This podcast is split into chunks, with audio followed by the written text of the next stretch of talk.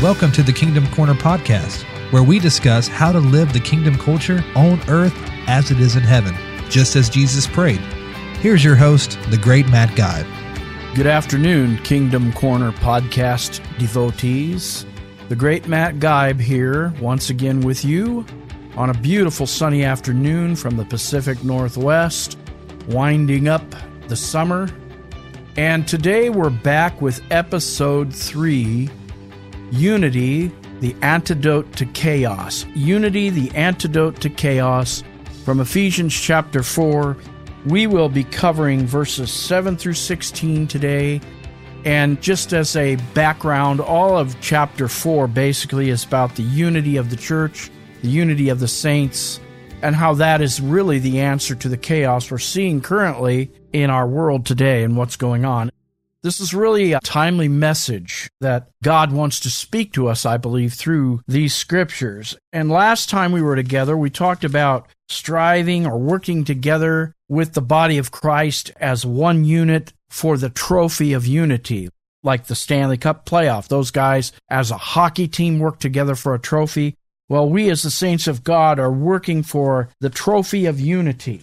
Trophy of unity. We talked about endeavoring to keep the bond of peace and what that meant, the band of peace. We have to work together to do that, that there's work involved, that there's teamwork involved. We talked about also that Solomon was a great type of Christ in that he was the man of peace. He was the man for his time that people sought out, like the Queen of Sheba, for answers to hard questions. He brought the world in a certain sense together in unity, and all the nations came to him, and also because of his great wisdom. And we also talked about the wisdom of God, how that plays into embracing and attaining a trophy of peace or a trophy of unity. Okay? So that's where we're at today. And today we want to look at specifically, and it really involves you, Christian friend, specifically the use of the gifts, the use of what you have to bring that will help bring about the unity of the faith, the unity of the church, so we can be an answer to the chaotic world we see. We want to talk about the gifts that each of us have, something we want to zero in on it specifically for you today, because you out there, my friend that's listening, you have a gift to exercise and give and to bring. Just like the hockey team, just like a baseball team, Everybody on these earthly teams, they have a gift that they bring. One guy is a home run hitter. Another guy might be on a baseball team of a ace pitcher. And we need you to bring your gifts so we can win together, so we can come into unity together. So, having said all that, let's just get right into the into the crux of it, into the meat of it. Let's read again these verses. But unto every one of us is given grace or that is empowerment, empowering grace, according to the measure of the gift of Christ. See, we're all given the gift of Christ when we come to salvation. That is a gift that we're given, okay? Wherefore he saith, verse 8, when he ascended up on high, he led captivity captive and gave gifts unto men. Friend, he's given you a gift today. If you're on my podcast, I'm calling you out. You have a gift that he has given you. Now that he ascended, that is, but also he also descended first into the lower parts of earth. He that descended is the same also that ascended up far above all heavens, that he might fill all things. Verse 11 And he gave some apostles, some prophets, some evangelists, some pastors, and teachers. Why did he give those? Those are the gifts he's talking about here that he went up to heaven, ascended, that he might then give. This is specifically in this chapter, he's talking about those five gifts apostle, prophet, evangelist, pastor, teacher. Why did he give them? For the perfecting of the saints, or the completion of the saints, for the work of the ministry, for the building up or edification of the body of Christ. We're called to build, like I've been talking about for weeks, the living, breathing temple of God. And we build that. We edify each other and build that up. Okay? So that's what we're talking about. Let's go on. Why? Till we all come into the unity, and we've talked a lot about unity, of the faith and of the knowledge of the Son of God unto a perfect man, unto the measure of the stature of the fullness of Christ. Why? That we henceforth, verse 14, be no more children, tossed to and fro, carried about with every wind of doctrine by the sleight of men and cunning craftiness, whereby they lie in wait to deceive. But, speaking the truth in love, may grow up unto him in all things, which is the head, even Christ, from whom the whole body, fitly joined together and compacted by that which every joint supplies, according to the effectual working in the measure of every part, maketh increase of the body, again, unto the edifying or building up of itself in love. The whole intent is to build that living, breathing temple that God is pleased to dwell in and that can be an effective corporate group to make a difference in our society and in this world. May God bless the reading of His Word. May God take these words and impart them to you in a powerful way today. May they not return void. May they accomplish the work in each individual person that lives and is listening today, tomorrow, and in the future. So let's break this down. Let's get right into it and break this down. Today, I said we were going to talk about gifts. The gift list here in this portion of Scripture is apostles, prophets, evangelists, pastors, teachers. Why? To perfect the saints. I've talked about that, to complete them. So, I've always told you the way I teach is I believe in parallel passages. I don't believe in teaching that it's one place and cherry picking a passage and saying, yeah, this proves this doctrine, this proves this. I want to find other scriptures that support that. You know, interpret scripture with scripture. So, we're given a measure of the gifting for the body of Christ. I told you that's basically salvation. All right? That's what I told you. But there's gifts that have been given. And we, again, apostle, prophet, evangelist, pastor, teacher in this list. But there's two other parallel scriptures that I want to touch upon. First, let's read Romans 12, 3 to 8. Romans 12, 3 to 8. For I say through grace given to me to everyone who is among you not to think of himself more highly than he ought to think. Remember, we talked a lot about that.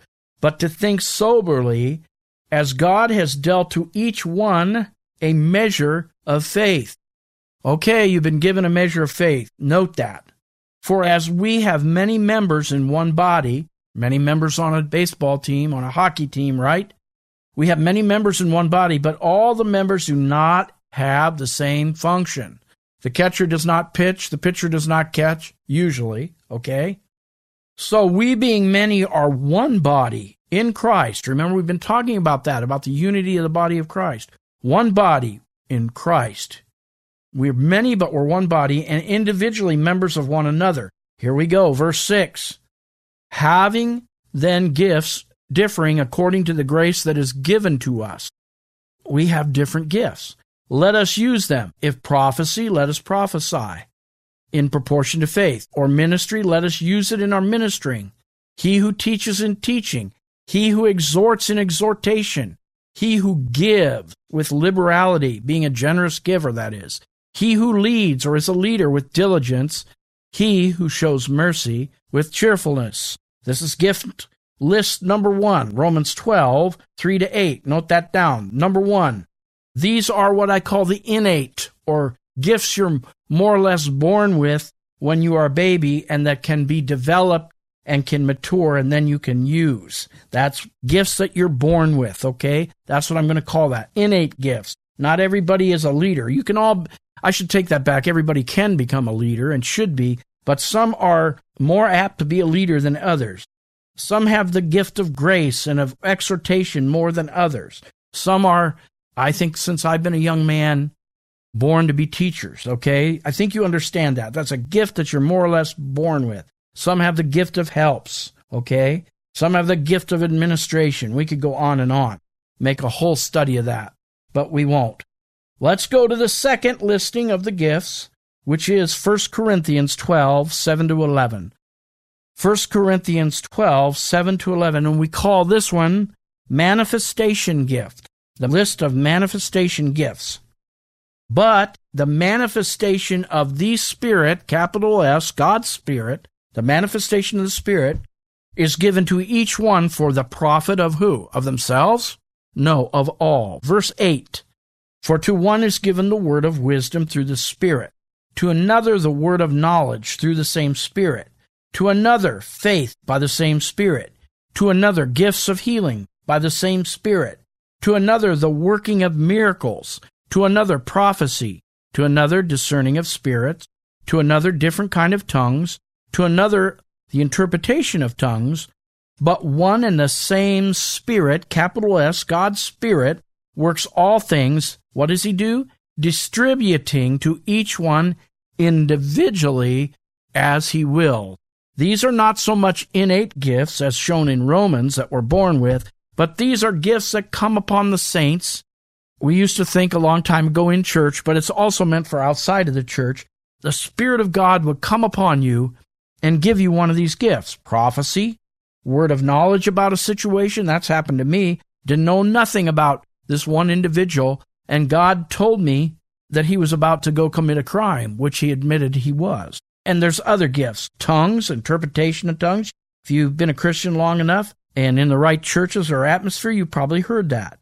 The gift of healing. These are manifestation gifts that come upon you for a certain time and a certain need whether it's in the body of Christ or even as you're, you know, out in society and people need a word. That young man I talked to that was going to go commit a crime wasn't in a church that I talked to him.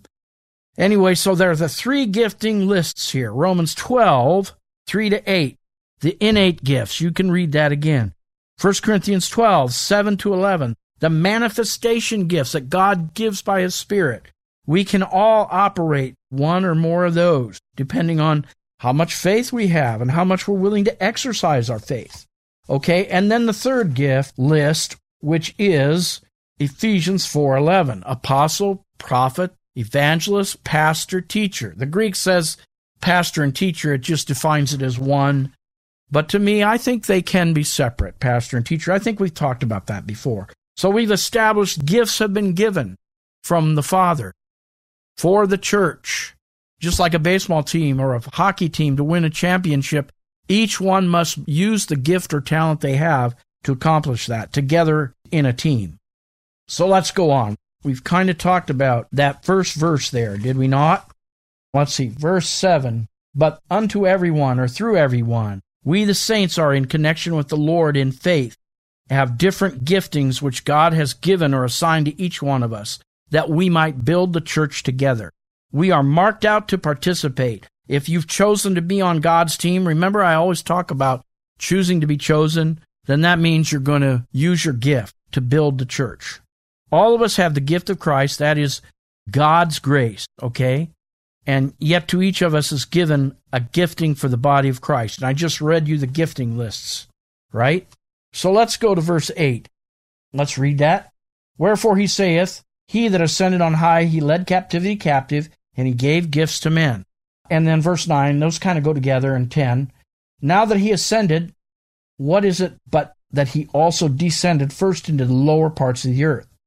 He that descended is the same also that ascended up far above all heavens that he might fulfill all things. In other words, he was crucified on the cross, he was buried, he arose from the grave, he was then come back to earth for 40 days and showed that he was victorious. And then he went into hell and he plundered hell. He led captivity captive.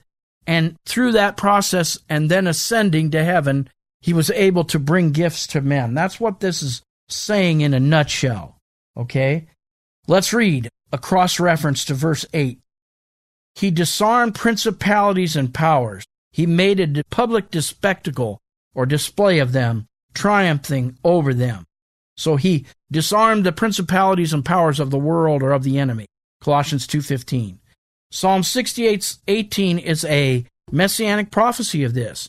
You who have ascended on high, that is Christ, you have led captivity captive, you have received gifts among men, even from the rebellious, says the Lord. Acts 2:33. Therefore, this is talking about Christ, being exalted, he was exalted to the right hand of God, and having received from the Father the promise of the Holy Spirit, he poured out this which you now see and hear. And we're talking about, of course, Pentecost, that the Holy Spirit fell and the enablement to receive gifts from God. Okay? Acts 2.27, let's look at verse 9. We said, He ascended and descended. Verse 9, a cross reference. For you will not leave my soul in Hades, nor will you allow your Holy One to see corruption. Acts 2.27. 1 Peter 3:19 also talking about this, in whom he also went and preached to the spirits in prison and then brought them to heaven. He's talking about the souls that were waiting in Sheol and when the new covenant came, they were able to be completed and go to heaven. That's what I believe that means. Romans 10:7 or who will descend into the abyss? That is to bring Christ up from the dead. Let's read verse 10. Let's go on. He that descended is the same that ascended, and we're going to give you a cross reference there which is his body, the fullness of him who fills all in all. Ephesians 1:23, Hebrews 7:26 also.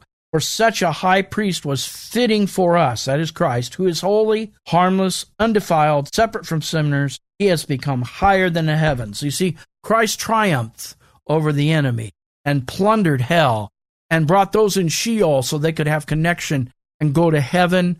And then he passed the gifts on to men. That's what we're talking about in those scriptures. Is not the main thing that I want to talk about today, but I'm just trying to fill you in here. Now, let's read verse 11. This is where we're really going to get into where the rubber meets the road for the next few minutes. And he gave some apostles, some prophets, some evangelists, some evangelists, and some pastors and teachers. That's the way this New King James Version reads.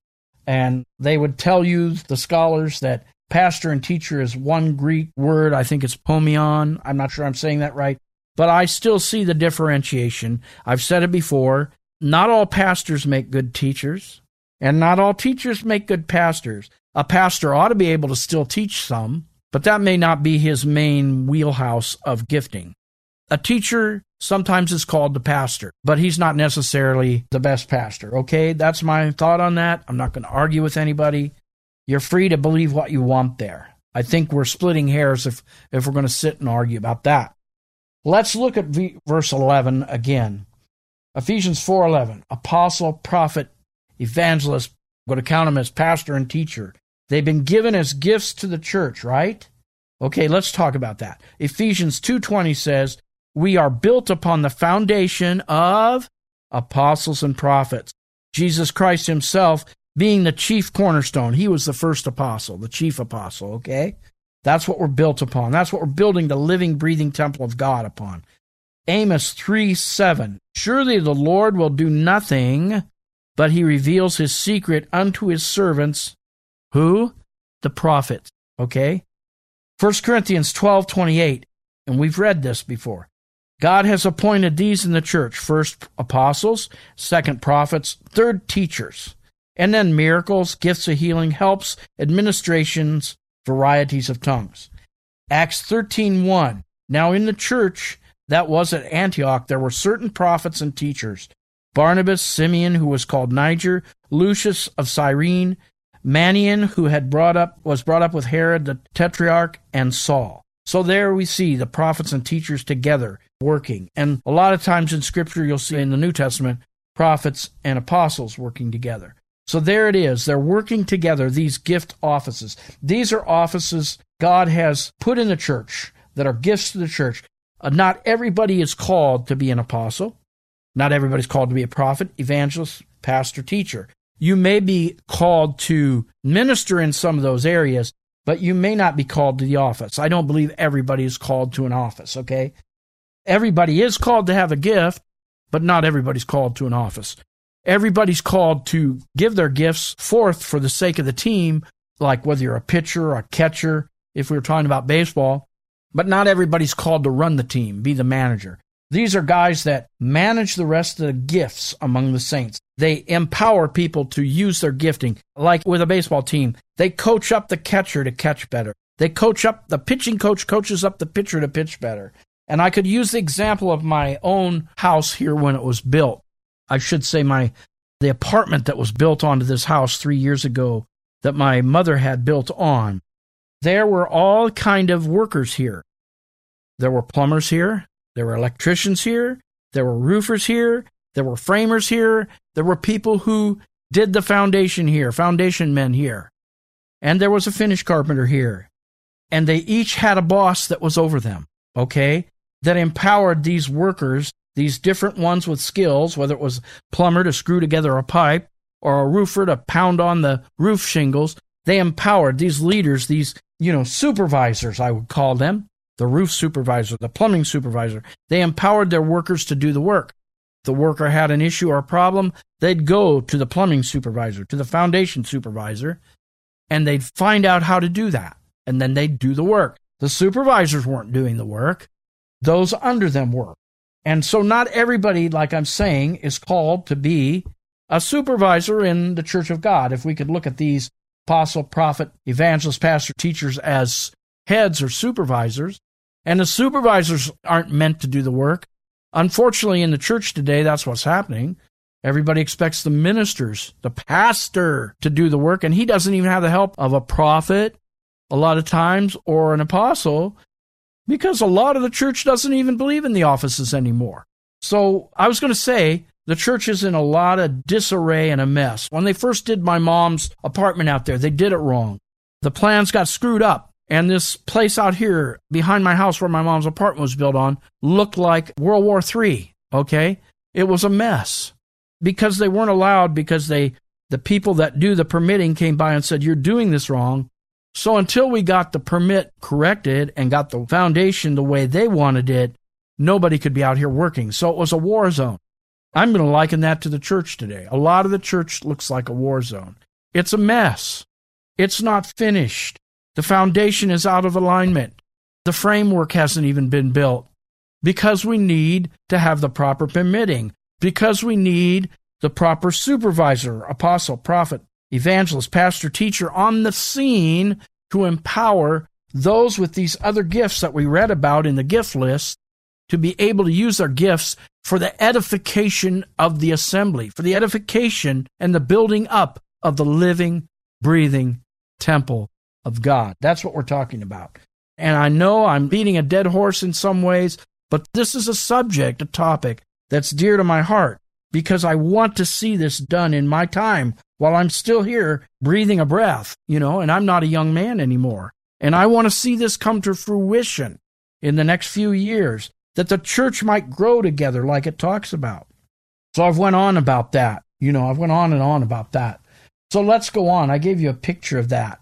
So, verse 12, why did he give these gifts, offices? Why did he want these supervisors to be on the living, breathing temple job site? For the perfecting, or that is the building up of the saints, for the work of the ministry, for the edification or building up of the body of Christ. You could say for the building up of the living, breathing temple of God. Okay? That's why he wanted them on the scene. Let's look at a couple cross references. Boy, we're running short on time here. A couple cross references.